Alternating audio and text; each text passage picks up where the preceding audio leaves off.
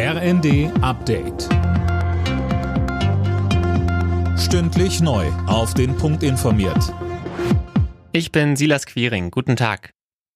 Nach der Landtagswahl in Schleswig-Holstein wird heute in den Bundesparteizentralen über das Ergebnis beraten. Vor allem bei der SPD ist Wundenlecken angesagt. Sie hat mit 16 Prozent ein historisch schlechtes Ergebnis erzielt.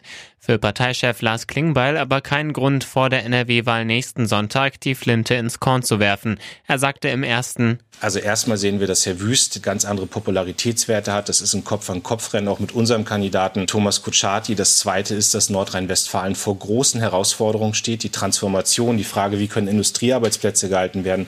Und Thomas Kutschaty hat das, was Herr Wüst nicht hat, einen direkten Zugang zum Kanzler, ins Kanzleramt, in die Regierung rein. Und das wird Nordrhein-Westfalen sehr helfen. Russlands Präsident Putin hat den Angriff auf die Ukraine als reine Verteidigungsaktion dargestellt. Die befürchtete Generalmobilmachung hat er bei seiner Rede zum Jahrestag des Sieges über Hitlerdeutschland nicht befohlen. Mehr von Tim Britztrup. Bei seiner Propagandashow hat er den Überfall auf das Nachbarland damit gerechtfertigt, dass die NATO die Ukraine mit modernen Waffen aufgerüstet hätte. Die einzige Lösung sei ein Erstschlag gewesen.